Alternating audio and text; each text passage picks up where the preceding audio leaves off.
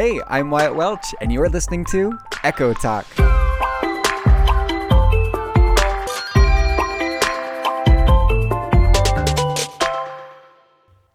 Oh my gosh, you guys. I am so happy to be back. It's been two weeks, and it feels like it's been a month, but my two weeks off, well, they haven't been the most amazing because one, I was sick for the first week, so I couldn't record. I didn't have a choice. I would have had zero voice. You would have heard a little ghost talking into the mic. And then the second week, I was in the middle of moving and I didn't have anywhere to record. I didn't have any sort of motivation to record at all either. I have basically been a hermit for the past two weeks. So if you are my friend and you have noticed that I have not talked to you in two weeks, just know it's nothing personal. It's not me hating you. It is me wanting to somehow regain control of my life again, which I feel like I'm on track to do because I finally have a desk where I can record these podcasts and it makes me so happy to be able to do that. Ah, it's great. I'm so happy to have finally moved into my apartment. It's going to be the year. Like we said, 2023, it's going to be our year. It started off a little bit rough, but we will get there.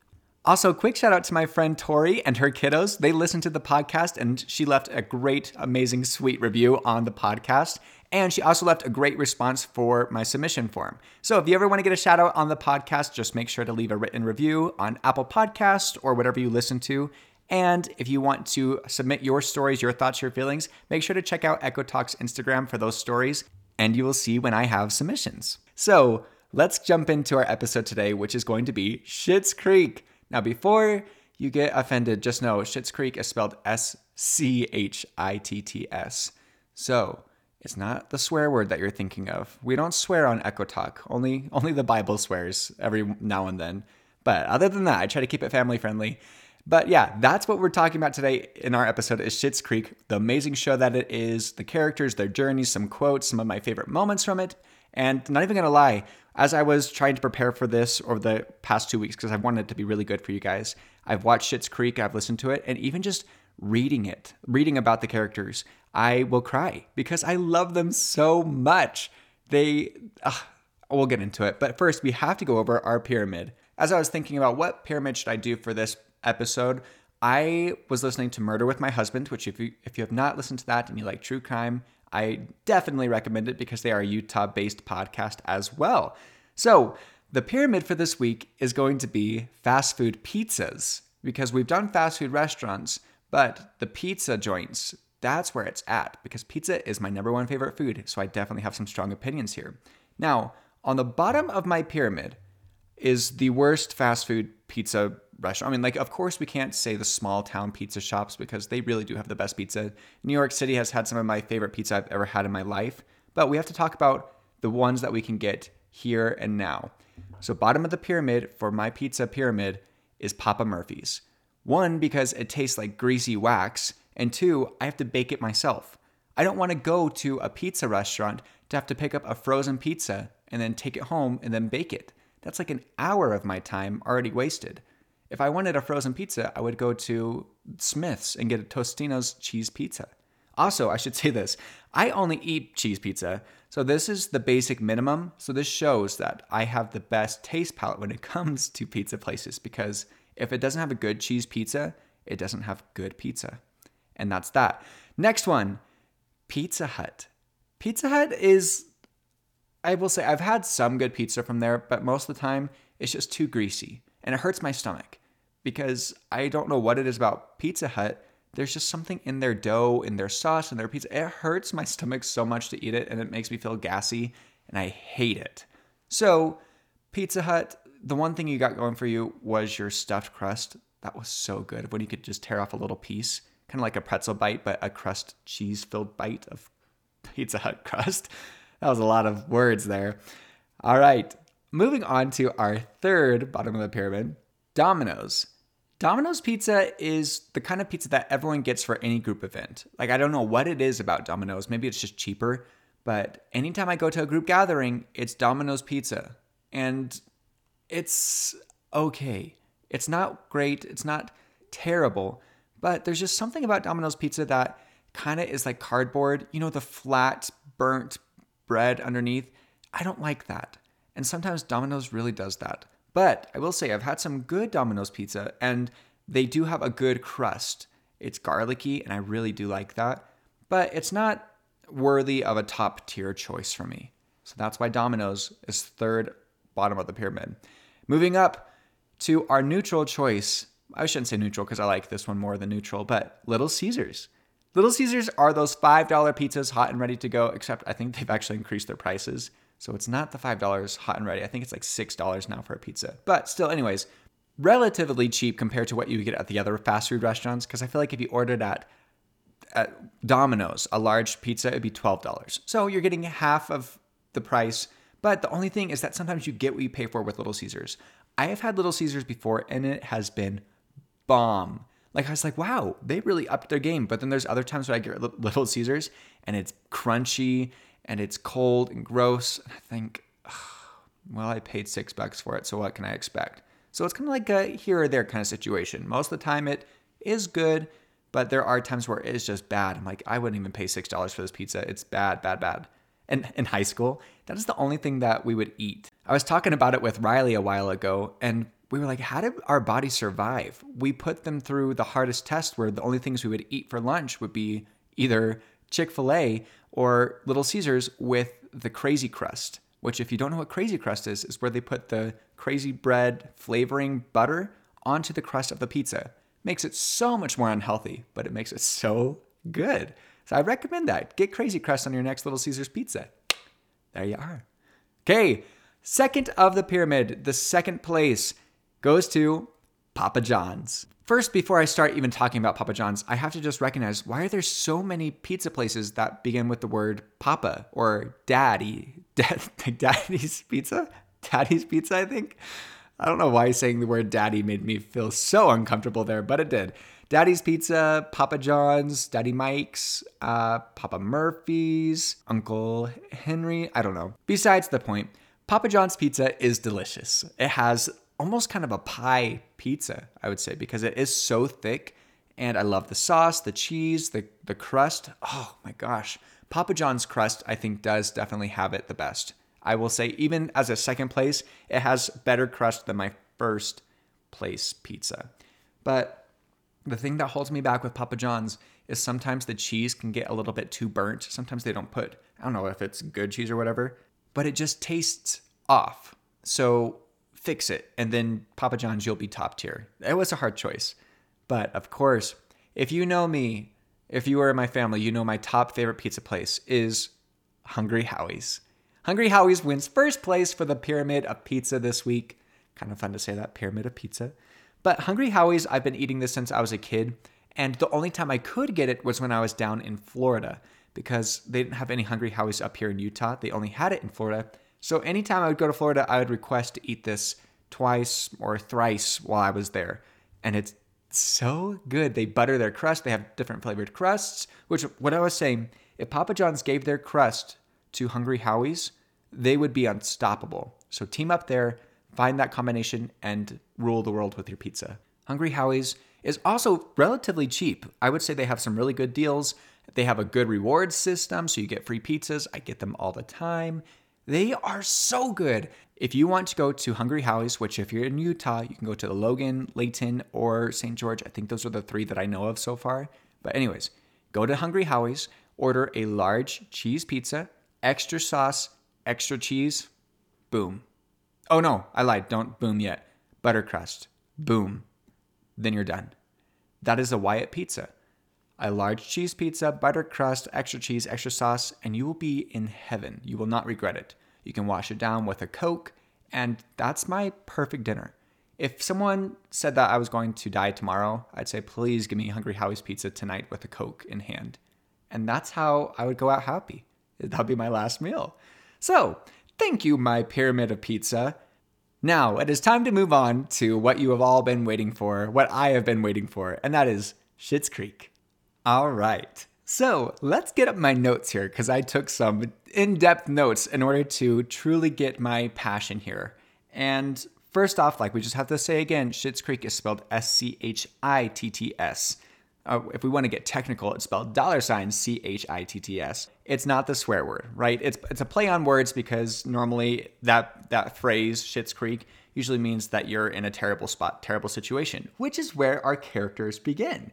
So this whole story, this whole TV show is about this rich family who, if you kind of can picture the Kardashians or picture, that's the only rich family that can come to mind.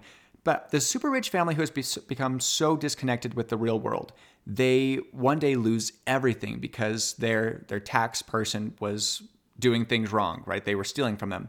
And so the government comes in and takes all their things and they're like, "Hey, you can't live in your house anymore, but you do own a town." Because the dad had bought a town called Schitt's Creek as a joke for his son. So they said, "You can go stay here for next to nothing." So the family has to take what little they have and move to this town called Schitt's Creek. And so it's this family navigating this now very real world with real people and having to figure out who they are themselves without having money to back them up, right? Because money is used as a crutch sometimes within their own family, but now they have to experience this world without it. And it's so funny. It's it's a hilarious show. I, I quote it on the daily, but there's also the thing that really appeals to me most, because I would say Parks and Rec the Office, those are my type of humor, right? I love I love Parks and Rec. I think that's the funniest show. I I think it is funnier than Schitt's Creek. I mean, not by much, but I I'll be fair. I think Parks and Rec is funnier, but Schitt's Creek has the heart. Schitt's Creek has so much heart in this show, unlike any other TV show movie I've ever seen. And that's the reason I'm so so drawn to this because this show when I first saw it, uh, like like one of you actually said in the submission forms that you weren't a fan. Like you you tried out the first season and it just wasn't for you. And I get it because when I first started to watch the show, I saw the first couple episodes and I was like, I don't like this. The characters are too unlikable. Moira Rose, which if you know her, she's over the top, and it was a little bit much for me at first. But then once I started to, I think I rewatched the first couple episodes again. And I was like, okay, kind of funny now that I'm like into this mindset of humor, and I loved it. Uh, one of you had asked if I if it was similar to Arrested Development, in in a way with the dry humor. It can be uh, the dry humor between Arrested Development and Schitt's Creek is kind of the same. I love Arrested Development. That has some really good writing in it as well. So if you like Schitt's Creek, check out Arrested Development on Netflix.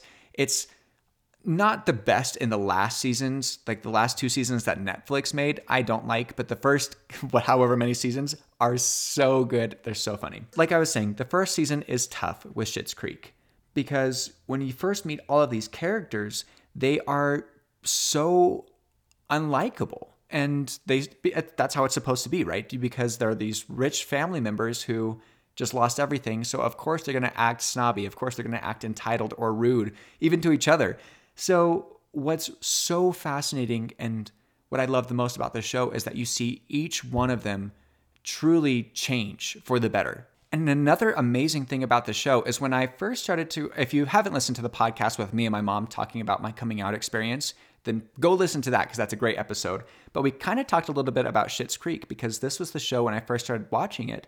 I was like, oh my gosh, I can see so much of myself within David because I've never seen a a character on TV or in a movie who's just confidently gay, right? It didn't have to be this huge thing of them having to come out or having them to be afraid or having to battle homophobia. And Dan and Eugene Levy, which, if you don't know this, the dad and the son are actually dad and son in real life. And their daughter is also in the show as well, playing Twyla.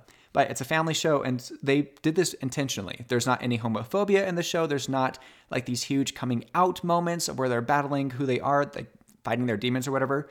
And they did that on purpose because they wanted to show that there is a possibility of a world where it's just love, right? Where they they don't have to bat an eye at this because it's just like, oh yeah, they love another they love the same type of person or they love a different type of person and that's okay. And ah, I love that for I love that for us. Love that journey for us. That is why Schitt's Creek is so amazing.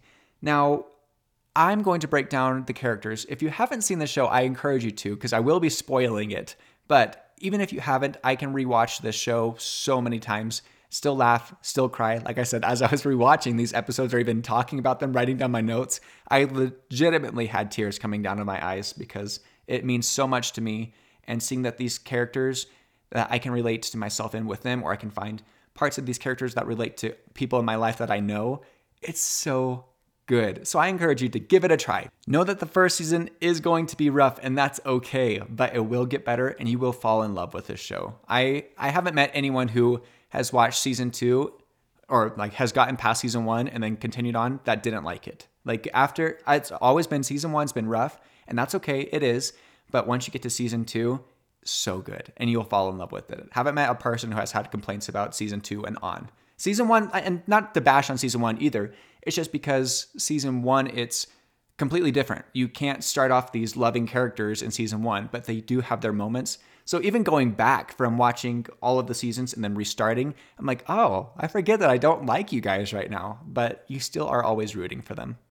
So with these character breakdowns, I wanted to show where they started at the beginning of their begin of their journey and how they ended or how they left off. I don't want to say ended because they still live on in my mind but I'm also going to go over some of their quotes, some of their favorite moments, and as well as some of your guys' favorite moments and quotes that you have submitted as well. So, Johnny Rose.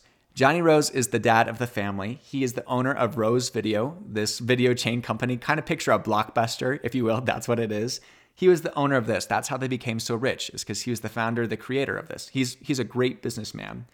I wanted to start with Johnny because his change wasn't as I, I should say, steep as others because he was already on a great path. Johnny had a great heart. He loved his family, but I feel like he just kind of got a little bit out of touch with reality. Like in the first season, when they stay at the motel, he's in, entitled to things. He's entitled to a breakfast in bed at this little rack shack motel that they're staying in, which he is able to stay in with his family because the mayor of the town, Roland Schitt, yes, that's his name, Roland Schitt, S C H I T T. Remember, everyone, we're not swearing.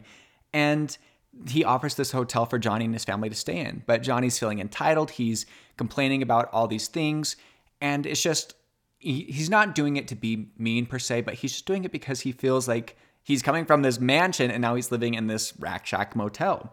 But after a while, he starts to realize, okay, like I, I need to work on myself. I need to get busy again. I need to start up a business. I can I can do something to help us save the town. Johnny's ultimate goal in this show is to help out his family. There's not been I don't think an episode of where he's not doing something for for someone, whether it be someone in his own family or, or for the family of Schitt's Creek. He's always helping someone out, which is something so admirable about about him. And I can see a lot of a lot of Johnny Rose and my dad as well. My dad is someone who likes to help people out a lot. Now with Johnny, like I said, helping others out, he eventually starts to help with the motel. He partners up with Stevie, the eventual owner of the motel, and they work together to create this wonderful place for people to stay, eventually selling out the hotel. And then by the end of his journey, he is now franchising this Rosebud Motels across the United States. And so he gets to his point because he worked so hard and he helped others along the way. I mean, Stevie was kind of lost. We'll talk more about Stevie's journey here in a minute, but Johnny was definitely an anchor for her in that. Johnny also proves to be a great husband to Moira. I mean, Moira is over the top and we love it, but Johnny is so patient with her and he loves her and accepts her for who she is. He not I shouldn't even just say accepts, he loves her for who she is. So, something that was super admirable about Johnny and some of my favorite moments is one, there's this point of where they're going on an anniversary dinner and they go out to dinner and they bump into some old friends from their rich life. So they are sitting down talking about it for a while, and then Roland, the mayor, and his wife come into dinner and sit down with them as well. Now, at this point, the friends are being rude about this town that they pass through called Shittsville, Shittstown, calling it weird names like that. And then they start to kind of poke fun at Roland and his wife Jocelyn about the way that they look, the way that they're dressed. And Johnny eventually starts to say something of saying, no, something's not sitting right with me about this. When we lost everything, you guys didn't help out once. Not a phone call, not a card, not an email, not a nickel. And he said, and that town that you passed through, it's called Schitt's Creek, and that's where we live. And he talks about Roland, about his generosity of him being a friend to the Rose family and the generosity that they that they had of letting them stay at this town, letting them borrow their truck whenever they needed it. And it was just such a good moment of seeing someone of being like, okay, yeah, it's not ideal to live in a town called Schitt's Creek. It's not ideal to lose all of our money, but we're still going to be proud and we're still going to stand up for for our family, for what we are living through, what we are fighting for, and keeping his friends close to him as well. And him truly grounding himself and saying, like, this, it could have been a lot worse had it not been for Roland and his family. Johnny Rose is also just constantly showing his affection for his children and his wife, though it may not always be reciprocated in the way that he wants. He just has a genuinely, genuinely good heart, and that's something that I love about Johnny Rose is the heart that he has and how he is always helping others out. Moving on to the next Rose family member, which is Moira Rose. Which Moira Rose has one of the best accents that I don't even know how to explain what it's made of. It's indescribable of what it sounds like, but you just know it when you when you hear it, right? The way that she pronounces bebe, a, a bebe, I love it. It's I'll find myself talking in those accents sometimes and it's so silly, but it's it's so much fun to to try. And it's all from Catherine O'Hara, the actress who plays Moira. She she made it up. She brought so much to Moira Rose than what was just on paper for that character. Now, when we first see Moira Rose for the first time, she is screaming because her entire house is being taken away, right? They're taking all their possessions. So Moira is frantically boxing up these wigs, which, if you haven't seen Schitt's Creek, Moira loves her wigs. When she gets to Schitt's Creek, she is disconnected from the town, she's disconnected from her family. And so it's interesting to see her because she is probably the most negative one about this this new arrangement, right? She's not loving the town. She makes so many jokes about like just falling into a coma and never waking up. She's like, I, I hate it, which is understandable, right? Moira comes from, she was an actress, a famous actress. So now she's going back to this rack shack motel and she's not loving it. So something that was really interesting to see from season one Moira to the end season Moira is her connections with her kids because within her time here at the town, she when she first arrived, they would go without months of talking to each other. Moira would not talk to her daughter Alexis for months, not out of out of spite, but just you know they just didn't talk. Same thing kind of with David. Their connections weren't all that close. But now she's forced to be living in a motel room right next door to them. So of course she's going to see them. Of course she's going to have to rely rely on those two to kind of survive in this new world that she's in. So, some of the moments that I really love about Moira is one when she's having to cook with David, which a lot of you guys said this was one of your favorite moments as well. And if you haven't seen Schitt's Creek, I bet you've heard of this scene a fold in the cheese. Moira is trying to cook dinner for the family, and so she includes David in it and says, Okay, try to help us with the enchiladas. And so she's baking it and following the instructions, but she's having David do it. And one of the instructions is to fold in the cheese. So David's freaking out because he doesn't know what it is. Moira doesn't know what it is. So they're in a fight of folded in the cheese. It's I'm not doing it justice with how wonderful and funny of a scene that is. But that was just one of the moments I loved. Another moment I loved is showing up to Alexis's graduation. Alexis is her daughter, so that night, Alexis was supposed to graduate from high school, which Alexis tried to downplay as not that big of a deal. She didn't care about it all that much. And Moira had a concert with this group that she joined of choir girls called the Jazzagals. So Alexis tells her that uh, later that night of saying, "Hey, I would actually wouldn't mind if you came to the graduation. It'd be nice to see you there. And Moira's like, well, I already booked the singing concert because you said it wasn't that big of a deal. And which is such a realistic family fight that I could even picture in my mind of kind of having this stuff as when I was younger, of trying to downplay things, but then really hoping that your family shows up or hoping that someone shows up. So Alexis is at this graduation. She graduates, which is another cute moment for her. But then Alexis is wanting to leave when the announcer says, We have a very special presentation or a, a special surprise for you guys. So out pops the curtain, and Moira Rose and the Jazzagals are there. And Moira starts to sing Baby, I'm Yours in an acapella to Alexis. And it was just a cute moment because Moira kind of gets this rap of being selfish, of self centered and everything, but she put behind her own life for her daughter, right? She put her daughter's needs and priorities above hers. And of course that you would that's what you would hope a mother would do, but Moira's not been the typical mother, right? She's come from a different type of world. She's Kardashian style. So it's not a, a learned thing. It's not something that she sees. So to see that change in her was really great. She also sees David fall in love with Patrick. One of the favorite scenes that we'll talk more about in a minute is when Patrick is singing to David, and Moira's face in the background just is so sweet because she's taking in the moment of she's like realizing that there's someone who's in love with my son and like my son deserves the best and it's one of the most beautiful moments so next time you guys rewatch that scene of david singing or patrick singing to david don't just watch david and patrick because they are adorable but Moira's face also gets me every time too. Oh, I love her. To kind of brag more about Moira is when Stevie was having her downtime during the cabaret performance of the musical. Stevie is the hotel owner, right? She's kind of D- David and Alexis's age. St- uh, Stevie's having a hard time because she's afraid to go out on stage, right? She's feeling she's feeling down about herself, and Moira comes up to her and she's like, "What is your secret?" how do you remain so cool when everyone around you isn't? Like you are the coolest person in this town, and I don't say that easily. So Moira pulls the best out of Stevie and from David and Alexis, gives them pep talks, and it's just such a cool thing for Moira, who is this selfish person, but giving giving her heart to these people. Now, with the Jazz Gals, like we said, she joined this choir group. She also joined the town council to try to fix things up. So I don't think she even realized it, but she was starting to care about this town as well, wanting to see it be bettered, wanted wanting to see the people in it kind of making connections with her. So whether she realized it or not, she was doing all this kind of stuff. And granted, she didn't want to stay in Schitt's Creek. She wanted to leave, and that's okay, but she was trying to make it better while she was there. One of the best things about how she ends with her journey is the acting. Her old TV show people come back to her and offer her a role and she realizes her worth. She's like, I okay, if I'm going to come back, then I get to write off this person who did me wrong in the way that I want to.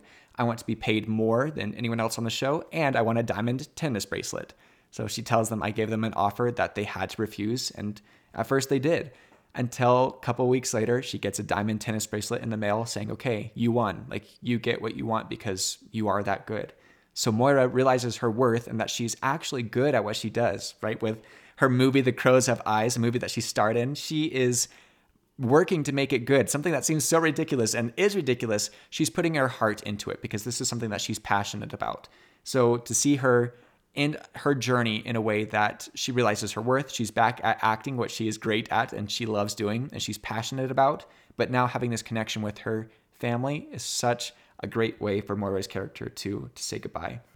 And speaking with goodbyes, the thing that Moira breaks my heart with is when she says goodbye to the Jazz Girls, to her choir group, who are her friends from town. They all go in to give her a hug at the last rehearsal, and she's like, "No, no, no, no, I don't want to be hugged." And then she thinks about it for a second. She's like, "Okay, well, maybe, maybe just one."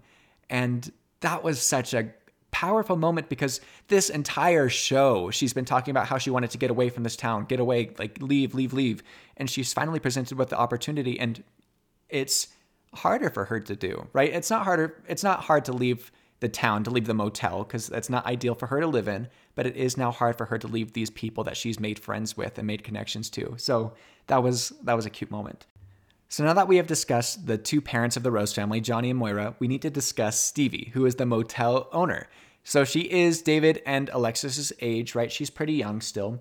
But when we first meet Stevie, she's this cold, distant, sarcastic loner type type of girl. Kind of picture girl next door, but is super, I guess, shy. Res- I shouldn't say shy, reserved. Right? She's she's not she's not an extrovert in any sort of sense. We first see her when interact with David. That's the first friend that she makes is with David, and David and hers connection eventually re- grows into like a romantic relationship, which doesn't work out which doesn't work out between them. And that's it wasn't a bad thing, right? It just was they're like we should just remain friends and that was something cool to see on TV as well. Like they didn't have to make it this big dramatic thing for that lasted seasons or anything like that. They were just like, yeah, we tried to be romantic, didn't work, and we work better as friends. That's something that was so cool about Stevie and David's relationship is that that happens, right? There are relationships in real life or even in my life that it tried to be romantic and it's like, no, this something here is just not working. We work better as friends, and those friendships grow into much better things. Then after Stevie's having this, you know, time in Schitt's Creek with David and Alexis and the Roses, right? She's she's kind of the the ground of the of the family, right? She's the one who anchors them all back because everyone's so over the top in their Kardashian style world, and Stevie's just there like, no, this is this is real life, and what you're doing is unrealistic, or what you're wanting is unrealistic. So it's cool to have her perspective for a lot of this. Now, later on in the seasons, she starts to date this boy called Amir. And Stevie's kind of expressed that her love life hasn't been perfect, but Amir seems to be into her, right? He really likes her. They he cares for her.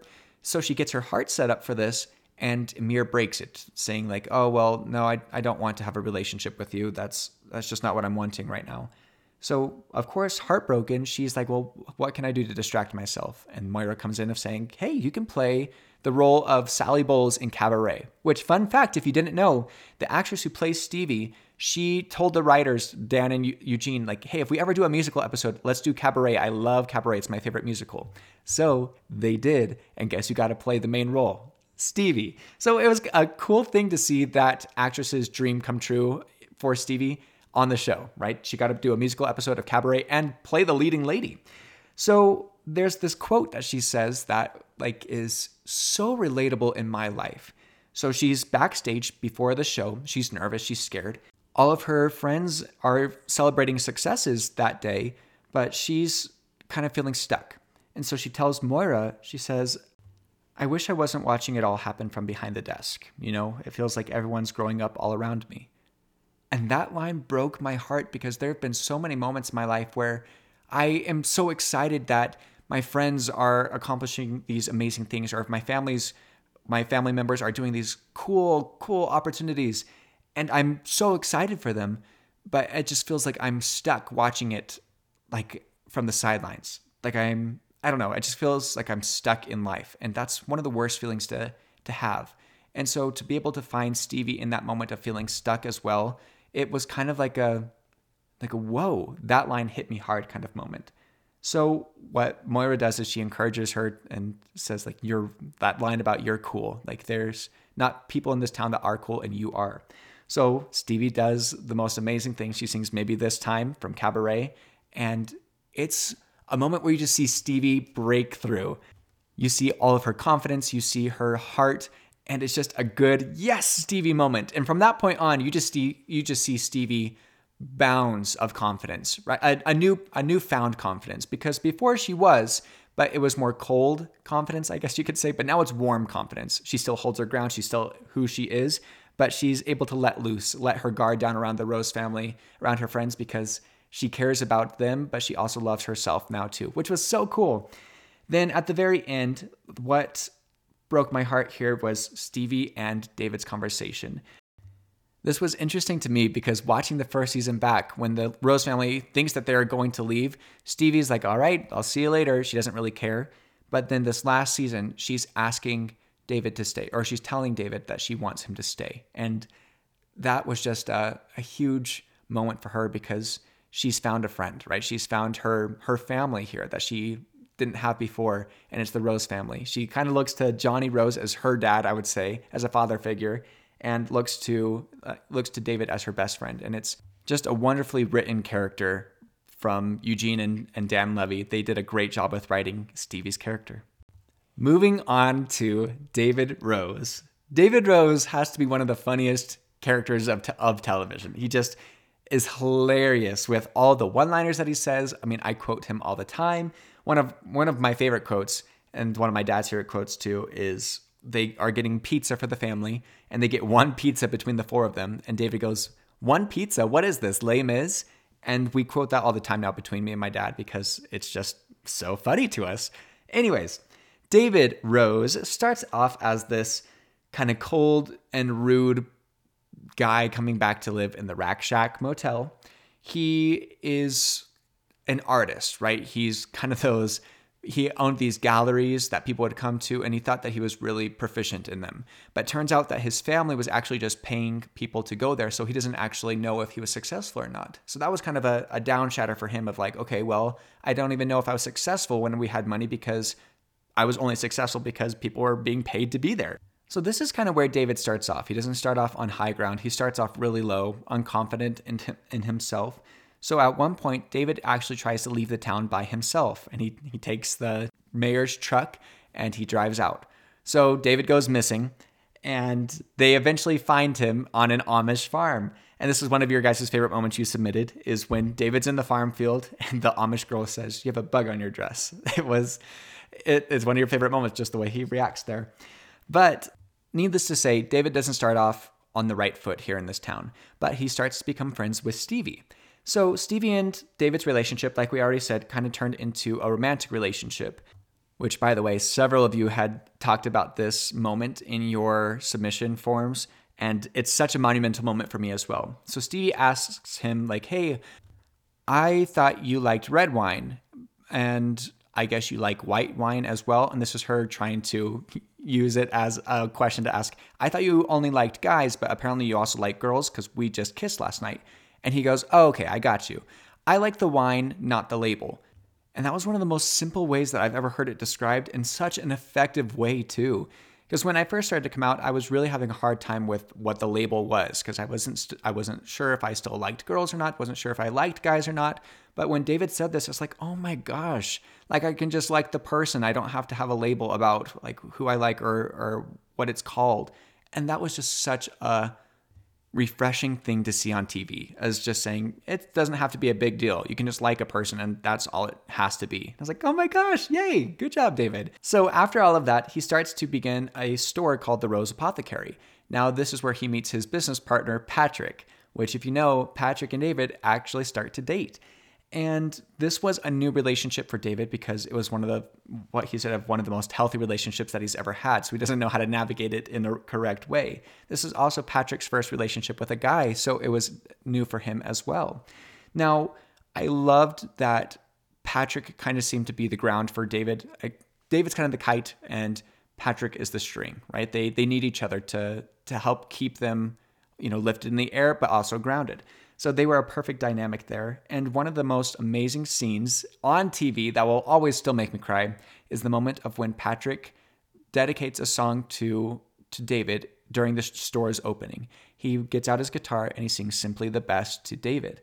Now, if you haven't seen this scene and you are wondering if you should watch Schitt's Creek or not, I encourage you to watch this scene because it is so heartfelt and, and cute. I, up until then, I don't think David's ever been with the right people, right? He's been with people because they they were attracted to to himself, but maybe not in love with his personality. But Patrick, who David finds, is someone who cares for him and loves him, and um, as Moira says, it sees you for who you are. And it was so nice to see a relationship like that on on TV with with two guys where it doesn't have to be this explosive hidden secret or a bad thing where they have to fight off like all the homophobia or all that stuff. It was just a relationship that was that was beautiful and I'm so grateful that they did that. And on their wedding day, it's it's beautiful because David asks Alexis to walk him down the aisle, which that whole sibling relationship, they play it so well because, you know, as much as siblings fight, you do care for each other. And David does truly care for Alexis. There's the scene of where he's fighting in the car with her, and he's like, I did care when you were off getting your needing fake passports or contact lenses. Like, who was the one mailing them to you? I was. Like, I was the one worried about where you were and where you were at. And so it was just kind of a cute moment to see that David did care about Alexis, as well as his as well as his relationship with his mom. They get on each other's nerves, they'll fight, but it also reminds me of my relationship with my mom as well, of where we can go back and forth of of fighting like that, but he would still get up and do a Christmas musical number with her just because he loves her that much. And so it just reminds me a lot of that relationship with my mom. Towards the end of the show, Moira and Johnny are, of course, moving because they have their acting career for Moira and they have Johnny's business with the motels. So they're moving. And so David's like, all right, I can't wait to move. And he tells Patrick that he's excited to move. But it comes to find out, Patrick actually bought a house for David because he wanted to start a life with David here in Schitt's Creek. And David goes out with Stevie to look at the house that Patrick had bought for them. And there's this moment where they're just sitting on the car, kind of in silence. And Stevie's like, "Why are we here? Like, why? Like, wh- what's going on?" And David just says, "I wanted to take a look at, you know, I, th- I felt like I owed it to Patrick to, to at least look at the life that he envisioned for us." And that's where David almost starts to kind of cry. And Stevie asks him, like, "What? What? What is it about New York? Like, why do you want to move back there so bad?" And David, in this moment, I think reveals something about himself that for this entire series has been kind of pushing him and nagging at him. And he's like, I want to prove to everyone that I'm I'm not a loser and that I've won. And I think in his mind, the way that he can prove that is getting back to where he was, right? Getting back to the art galleries, making a big name for himself in New York. But Stevie says, like, look at this house. Like, look at what you have with Patrick. Like, you have one. That that's all you you should want is is this amazing life. And she's like, and I want you to stay. Because David and, and Stevie, their relationship, that was the first time that I think David has actually had a true friend, like a best friend. And he says it in the show too. this is what I feel like a best friend is like, but I wouldn't know because I've never had one. So their relationship and Patrick's relationship eventually, David chooses to stay. And he's going to start a life with Patrick here in Schitt's Creek because he doesn't feel like their journey there is done yet. So that is how David Rose ends his time with Schitt's Creek is that he stays in the town with Patrick in their cute little cottage home and the store that they have created and he gets to live in this town with his new husband and it's a beautiful way to kind of wrap up his time there on Schitt's Creek. All right, on to our last member of the Rose family, and probably my favorite one. It's hard to choose a favorite, but I do feel like Alexis is my favorite just because of how her journey is. So, we meet Alexis Rose starting off as the dumb, stereotypical valley girl, right? Where she only cares about possessions. She's she's ditzy. She's not like book smart, but she kind of gives into these stories of these crazy things of like one time when I was lost in the Peridian palaces and the prince kidnapped me and I had to fight my way out with only a hair dryer and nail file. And there's these stories that she just randomly drops throughout the series that it's they're the crazy experiences that she has gone through. But what that kind of teaches her is that she can hold her own. Like she's she's not just this stupid girl, like she actually has some depth to her. Now, when she first comes to, into the town, she's looking for a guy, right? She just got broken up with. So she meets this guy, Mutt, who is this kind of bad boy of town, right? He lives in a barn. But then she runs into this guy named Ted. Now, Ted is this adorable guy who who falls head over heels with Alexis and is giving her all this love and attention. And so they start to date. But of course, Alexis's eye is on Mutt, right? She wants what she can't have, the bad boy of the town. So over this time, Ted and her, they they're like, okay, yeah, like we like each other. And then they think that they're going to actually get out of town. They think that they're about to leave. So Alexis is like, hey, Ted, we need to break up because I'm going to leave. And he's like, well, actually, I want to marry you. So will you marry me? And she's like, oh, Ted, I would if I was staying. So she leaves Ted after breaking up with him and goes to kiss Mutt because she's like, I'm leaving and you never said that you liked me and I feel like you did. So he kisses her. Then they find out, come to the fact the Roses are not actually leaving town. So she's like, oh, snap, I think I just cheated on my fiance because I told him that I would marry him if I was staying. So then she actually does go to break up with, with Ted. And, you know, she's like, you're super nice, but I just don't think you're the right person for me. Now, move on a couple months. We see that Mutt and Alexis aren't meant for each other, right? There's just, it's just not working for them. So they break up. And Alexis is like, oh, this is the first time I actually felt sad about a breakup. Like, this isn't normal. She actually had a genuine connection. So then Ted and her run into each other again, and Ted looks good. He got a new haircut, new hairstyle. He's tan now. He's worked out, and Alexis has noticed. Now, she starts to work at the vet clinic while she's also trying to graduate high school because she didn't actually graduate high school in all of her years. And she's like 30 something. So she's going to high school and she graduates. And even though Ted and her aren't aren't dating anymore. They're still friends. And Ted comes to support her at the graduation. And he, she gets to see her mom up on stage surprise her with Baby, I'm Yours. And then after this, she decides that she wants to go to college. So Alexis decides that she's going to go to college and she's going to become a publicist. And this is something that Ted's supporting her on. Now, during this whole time, Ted starts to see this girl named Heather. And Heather would call into the vet clinic and talk to Ted, and Alexis would transfer them over. And so then it comes out a couple months later, Alexis is still in love with Ted, but Ted doesn't know this, right? Ted's with Heather, so Alexis is kind of sad about this, and she's she's having a hard time with this. So she's going out to all these clubs, she's trying to to see another guy, meet another guy, and she's just like, "There's no one in there for me. That's I I would love Ted." And Moira tells her, you know, sometimes it takes time. I had to wait for your for your father for like a year. And so Alexis keeps up the hope and she starts to come up with projects for herself, right? She's inventing herself. So she creates this thing called Singles Week where the town will host single events for all these single people wanting to meet new people. And right before she goes to this event, which she's worked so hard on, she goes to tell Ted, she's like, Hey, I know I have no right to say this, but I'm in love with you. And I know that I treated you badly in the past and that you're in a relationship now, and I'm so happy for you. But I feel like if I didn't say something, I would have exploded. And that was another moment of where it just captured life so well that I feel like there have been those conversations that I've had or that others have had as well. And you can find yourself in it. So then she goes to her singles event and she's talking about this lock and key game where you have to try to find the key to the lock that matches. And during this, she kind of comes to the revelation of sometimes you think that it won't be a fit, but then you realize that it is and you might have just wasted a really good thing it's this beautiful monologue which i can't i can't give justice to but right afterwards ted walks in and he's like i would be lying if i if i haven't wanted to do this for so long and he kisses her so then ted and alexis date which is everything that we've been wanting and waiting for so during all of this, Alexis is still growing. She's becoming a publicist. She had some friends who came to town, her rich friends came to town, and they're like, Alexis, come on, come on, like come back to New York and live with us and do all this kind of stuff. And that would mean that she would have to drop her her publicist uh, job right now. Like she's she's doing well, and she chooses to stay. While her friends are saying goodbye, they're like, we can't let this happen again. Like we can't go this long without seeing each other. She's like, don't worry, it won't. Which is kind of like her saying goodbye to her friends because they weren't even her friends, right? They were acquaintances. They didn't help her out. They didn't care about her when they lost the house or the money or anything like that. So it's cool to see that growth already in Alexis of choosing herself and knowing her worth and focusing on on her life. Now, as we get further down the line, Ted and Alexis, they're doing well, but Ted gets offered this job in the Galapagos where he has to go for a couple months and study.